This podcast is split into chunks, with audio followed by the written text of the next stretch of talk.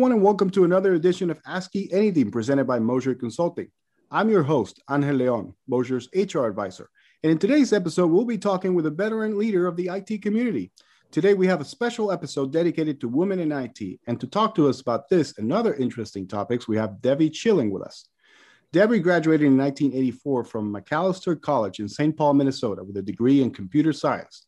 She spent more than 30 years developing banking, insurance, pharmaceutical, and laboratory software applications. She spent the final 18 years of her career at Orchard Software in Carmel, Indiana, where she focused on software for laboratory information systems and rose to the level of Executive Vice President of Development. Debbie retired from IT in 2017 and is the parent of two adult daughters, one of whom has severe disabilities. Her personal interests include world traveling and gardening. Debbie, it is an honor to have you with us today and ask you anything. I am thrilled to learn more about you, your career, and beyond, with some other topics sprinkled throughout. How are you today? I'm doing great. How are you? I'm doing excellent. Thank you very much. So, I want to start with how you got your start into computer science. What drew you to this field? How did you start your career? Well, my story goes way back to the magical decade of the 70s. So I was lucky enough in eighth grade to be chosen for a pilot program. Uh, it was a computer science class where we learned programming and we're talking, you know, really old school teletype computers, uh, dialing in with modems, the works. And I just fell in love with it. I just absolutely loved it. But that was it for computer science. There were no more classes offered until I got to college. So programming just kind of fell by the wayside. Mm. That class really ended up determining my future. So in 1980, I went to Macalester College. Um, it's a liberal arts college in Minnesota near where I grew up. And I wanted to be a mechanical engineer like my dad. And uh, calculus and college level physics just stopped me dead in my tracks. um, I think in algebra, but I can't wrap my mind around calculus. So fortunately, I've never needed it in my career. So that's been pretty great. So I took programming courses and I took as many introductory courses as I could. I took Norwegian and mythology, astronomy, ethics, graphic design. And I loved graphic design. So I changed my major to art. And I'm still grateful to my parents for humoring me about that at the time. So by the end of my junior year, I gave up on art because I was getting B's in my classes and I just didn't have the right art mindset. So my drawing professor said, Debbie, don't just draw the tree. You've got to feel the tree. And I thought, I drew the tree. This looks just like the tree. The tree is accurate. Where's my A? So fortunately, I'd been acing my computer science classes, and I spent my entire senior year scrambling to finish my computer science degree instead. I also had to take the dreaded Calculus 2, so I spent the summer beforehand reviewing my Calculus 1 material. That was no fun at all. Uh, but near graduation, I spoke to my professors, and one of them directed me to a software company that created forms design software.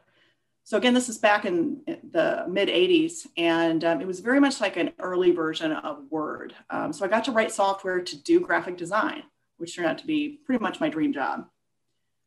But let me add that any programming project can be fun. Um, I've done insurance printing, I've done drug interaction reports, I've done banking calculations, you know, medical software, it's all fun. It's all about taking a requirement and making it come to life in the most elegant way possible. So I was a typical teenager in that, you know, I was going to do something really cool with my career. I was going to be in music or I was going to do, you know, something very creative. And the reality is that I was writing urinalysis reports, you know, when I was in my 40s, but I, I've always loved what I do and it's been great fun. So that sounds like a very interesting start to a very long career in IT. I mean, you went from electrical engineering to liberal arts to then computer science. That was quite the uh, development right there in just what four or five years span. Yep, pretty much. Yep. So um, let me ask you. You were part of the IT community in a period where, without a doubt, a lot of technological advancements were happening. How were you able to keep up with all the changes during this time? Well, um, again, I count myself very fortunate. I came out of college with a good understanding of Pascal as a programming language. But at my first job, we had to rewrite our system very quickly using C. This is before C was invented. So I, I just got a crash course in here is a set of software. We know what it does here's the C language, rewrite it all using that. And so I learned a lot along the way, which was really nice. I never had to go back to school for any particular training because I was given a lot of learn on the job opportunities. But um, starting out with something fairly cutting edge really kind of gave me a leg up. You know, um, WYSIWYG software was brand new when I got out there. And um, it was really nice to be able to start on that instead of, you know, a COBOL system or something at the time. So I really just had great luck with the timing of my career. That's interesting. So if I may, can I ask you, when you first started in IT, what was harder than you expected? Well, really, I didn't realize that I wouldn't be able to let go of it when I came home. I think most programmers can relate to puzzling over a problem at night or the solution coming to you in the shower. Um, I would dream about programming. Um, and then I'd wake up in the morning and go, oh, okay, here's a different approach. But really, I think that the hardest thing was realizing that if you hit a wall, if you hit a, a problem that you can't solve, you're going to have to solve it.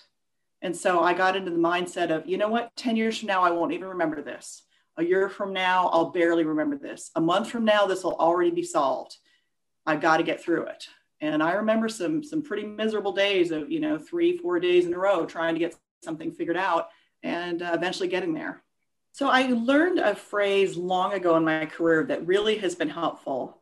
Things that can't be aren't. And what that means is if you you're looking at a problem, you're like, well, that just can't be. Well, then it isn't. It isn't. What is it instead that is making it appear to be that way? And you know, it's it's a really powerful phrase if you stop and look at the problem and then start stepping back. And the other thing is, I remember having a boss who he probably was technical a million years ago, but he was just an old guy that I reported to at my first job. And one time I was about two days into a problem I couldn't solve, and he just sat down next to me and brainstormed it with me. And I was so impressed that someone would just sit there and talk to me. What have you done? What worked? What didn't work? And sometimes just making a list of what you've done and what failed is really, really helpful because you can then clear that stuff away. That's already been handled. None of that was successful. What other things can we have? And sometimes having a, another set of eyes to toss out some new ideas can be very, very helpful. Third, I've learned, as I think every developer has learned, that once you explain the problem to someone else, you realize what the problem is. It's, it's just taking the time to describe it to someone else, and you get to about the end of your last sentence, you go, oh, oh, okay, I know what it is. And again, it's, it's having a second set of eyes, but in that case, the person doesn't do anything except sit there and listen to you, and that can be very helpful. So, could you speak to me a little bit more about having trouble letting go when you got home? Because I think, I think we see, you know, we see in a lot of movies and TV shows where people take their work to home, right? And and they start thinking about their issue at, at work at home and they figure it out by looking at I don't know, a hole in the wall and and they oh wait, this is how you solve this. Oh, eureka but how would you explain that in, in real detail? sure.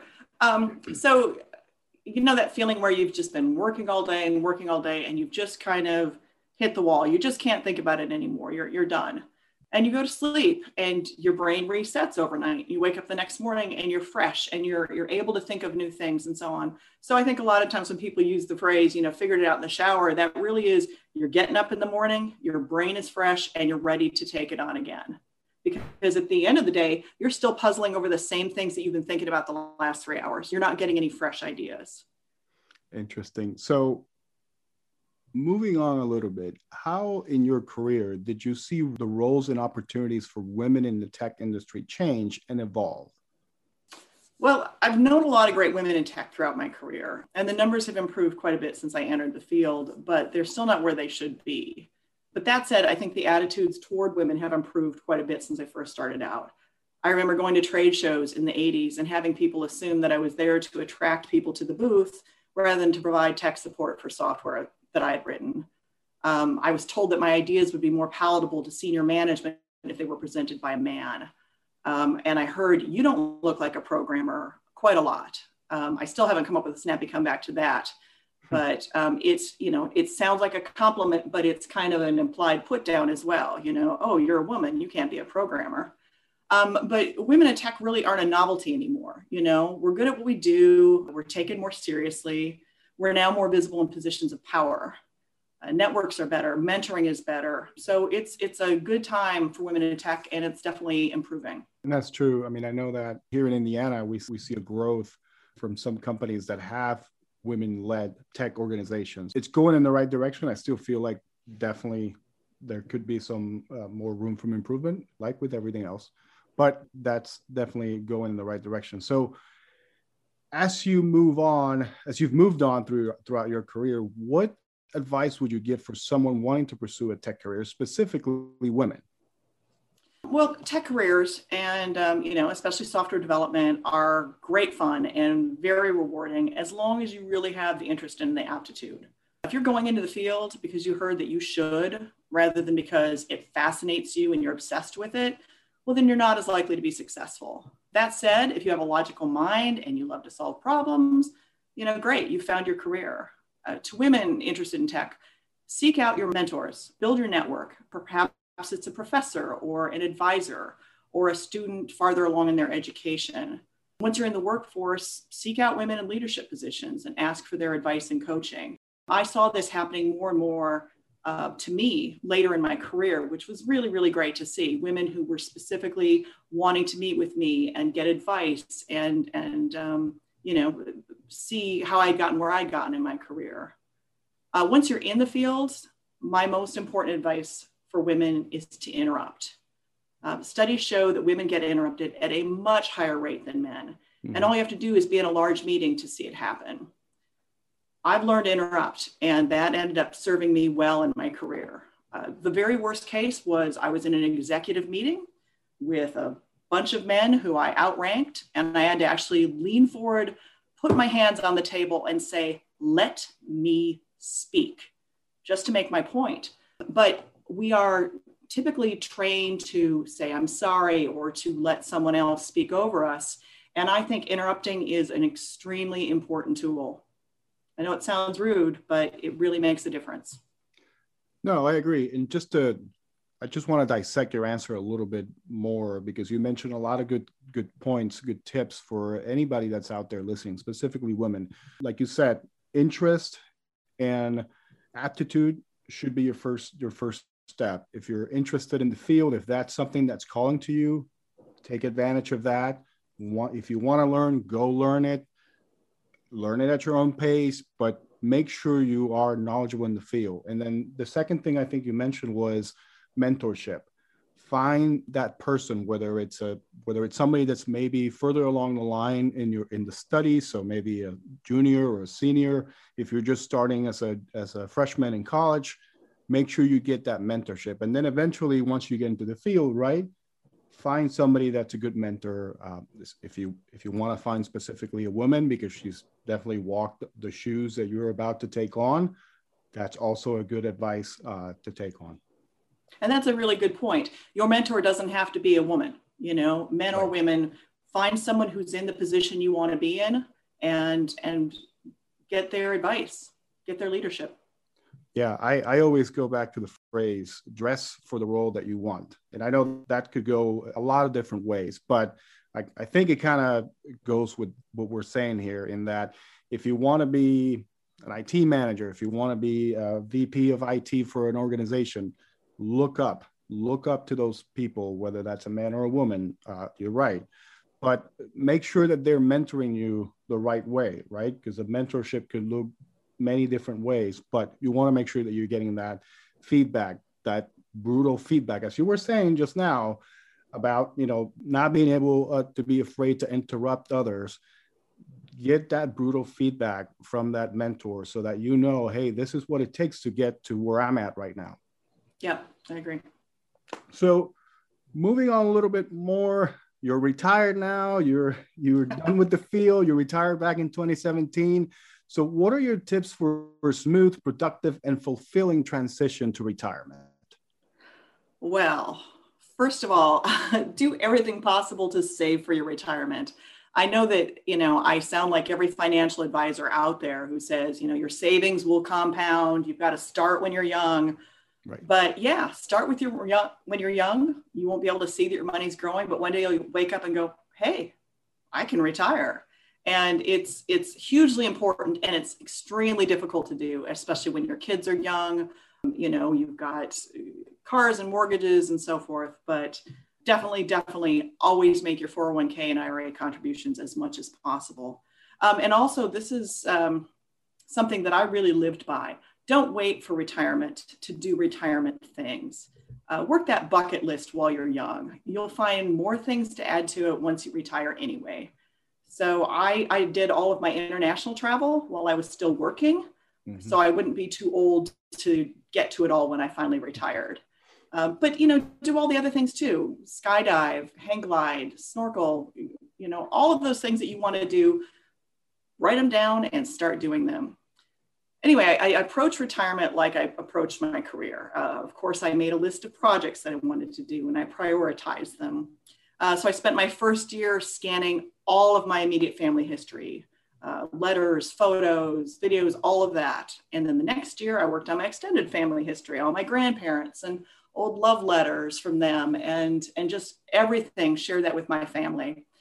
So my next project is to write my memoirs and then maybe I'll get into genealogy after that. But uh, instead of worrying how I'm going to fill my days, which is what people really thought was going to be a problem, I worry that I don't have enough time. But I wake up every morning knowing that each day of retirement is a gift. Well, that's that's great advice, and I got to go back to the whole travel while you're still working. I mean, I, I've done that myself. I I've had the privilege of traveling overseas. I actually lived overseas in a couple of places uh, nice. while I was working for for the government. Yeah, so I got to do all that, and I can relate to your to your thoughts. I think it's great. Um, it's given my family, my kids, a different view on the world. It definitely yeah. is an eye-opening experience for anybody that can do it while they're working, if they're able do it. Don't wait until, as Debbie said, don't wait until it's later in life because you don't know what could happen from here to there. There could be some, you know, as we as we get a little bit wiser, as I like to say, not necessarily the O word. Um, it could be harder to travel, you know, move around. So try to do it in your early years. Um, so let me ask you, Debbie. Speaking about traveling, what what has been your favorite place to go to so far?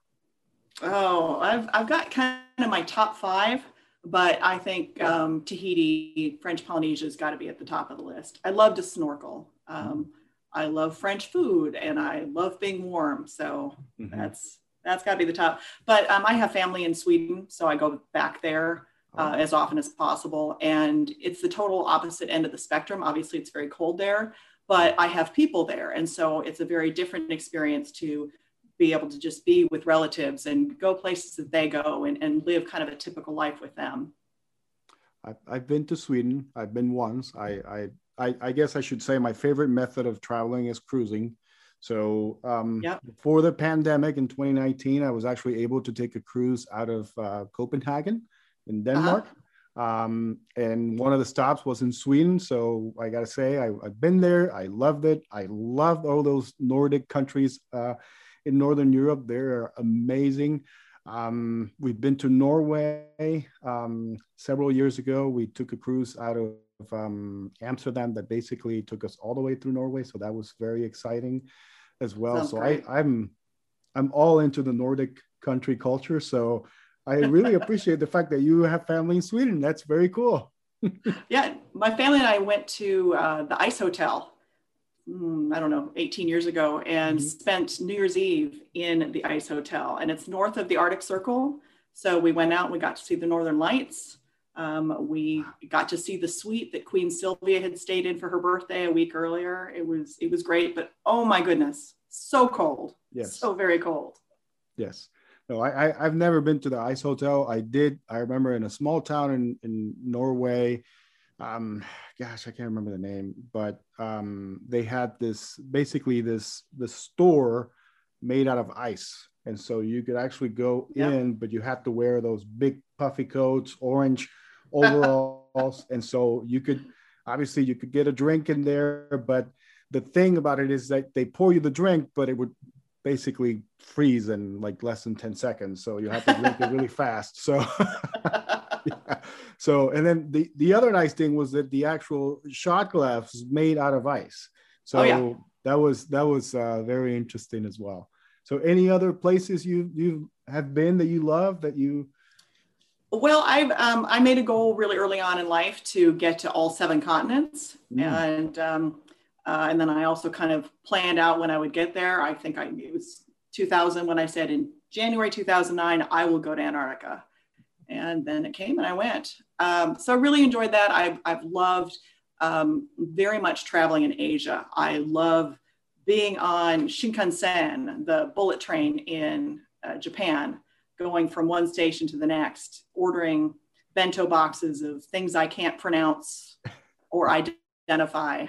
Uh, but I, I, I love traveling the world. I love going to different places. You know, I love Indiana so much. I love living here, but it's so different in so many other parts of the world, and that's what I really enjoy is being someplace radically different than my normal. Yeah, absolutely. The the world just opens up your eyes to to different experiences, environments, cultures. I've never been to Asia, unfortunately. I mean, I think the closest I've been to Asia was I lived down in Chile, um, in Santiago, mm-hmm. all the way down there. So I don't know if that counts as being close to Asia, but it is too far we'll away. Um, it's a seven-hour flight from Miami, so that to me is pretty far away. But um, we had a lot of uh, Chinese and Japanese population down there when I was there. So um, I would love to definitely go to Asia. I've yet been to Africa, um, so that's that's definitely on my bucket list. I'd love to go to Africa just to see how it is. Um, I've been to Europe, uh, like I said, Northern Europe, uh, Southern Europe. And I've been to Russia, which was on the bucket list of mine. I actually did go to St. Petersburg for a couple days uh, on that, that, mm-hmm. cruise through the Nordic uh, city. So St. Petersburg was uh, eye-opening, very, very pretty. Um, just the archi- the Russian architecture, just amazing, just how beautiful it is. Yeah, that Baltic itinerary is amazing. Yes, so that was a bucket list item for my wife and I. We did it for a special birthday for her, um, so that was very special a couple years ago. So yeah, we were uh, we were our next, you know, hopefully when everything opens back up, our next vacation right now it looks to be Alaska. Um, so we're hoping yeah. that if cruising comes back, we already have it booked, so it's going to be next year for Alaska um, around this time. So hopefully it's great. We are very much looking forward to that. That sounds great. Yeah, I specifically saved Alaska for my 50th state when I turned 50. And, um, you know, I, I was already at 75 countries by the time I finally got to Alaska. Nice. But, you know, I, I'm very much um, someone who likes to add meaning to my travel. Mm. I've been just about every place I've wanted to go. What I'm missing is the, the classic river cruise through Europe. I haven't gotten that done. And as much as I've been to Scandinavia, I haven't done one of those uh, cruises that takes you into the fjords and right up around the top of Norway. I would love to do that. Um, and of course, anytime I get close to Scandinavia, then I drop in and see the relatives. So those two are kind of waiting. Once I hit 100 countries, I was less obsessed with adding to the list. But now I'm thinking about it again. I'm like, I can make 125. Surely I could. And anytime I start thinking like that, I get out my list of countries and I start making lists. And sure enough, and then my husband just rolls his eyes and says, "Where are we going next?" But really, I, I, I, like I said, I'm, I'm somebody who makes lists, and so I went through and made sure that I got to all the places that were absolutely important to me. And anything I can get to now is just going to be icing on the cake. So now, with the pandemic, I bought a Class B RV in December, one of those little teeny tiny camper vans. Oh. And so now it's my little COVID mobile. So I've done um, a three week trip through, you know, state parks and so on. And I found that if you travel when it never gets above 32 degrees, nobody's in the state parks mm-hmm. because it is really, really cold. But I'm looking forward to doing um, more traveling once the world opens up a little bit more. Currently, I do things like take pictures through the windows and eat our meals inside the little camper van and so on. But it'll be nice to actually use it to visit family and so forth. Yeah, that's that's a nice way to travel. I've never actually been in an RV, so I'm kind of jealous. Um, well, I've never been in a big one. I've only been in this tiny little thing where you can barely move, but uh, it's it's great for now. It's a really nice way to just travel in a bubble and not have any actual interaction with people. Yeah, I guess that's the world we're currently living on right now. Mm-hmm. So that's that's normal. yeah.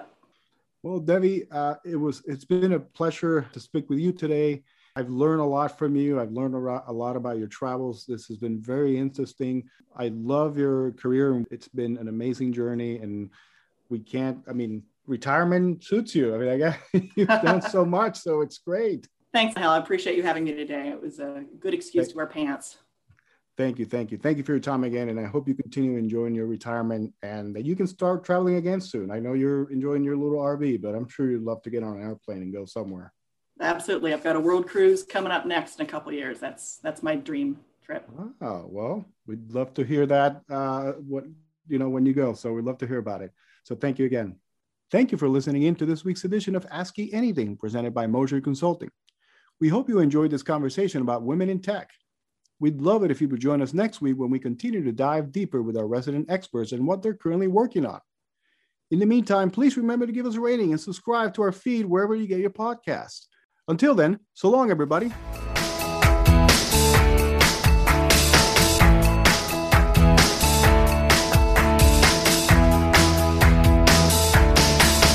Go.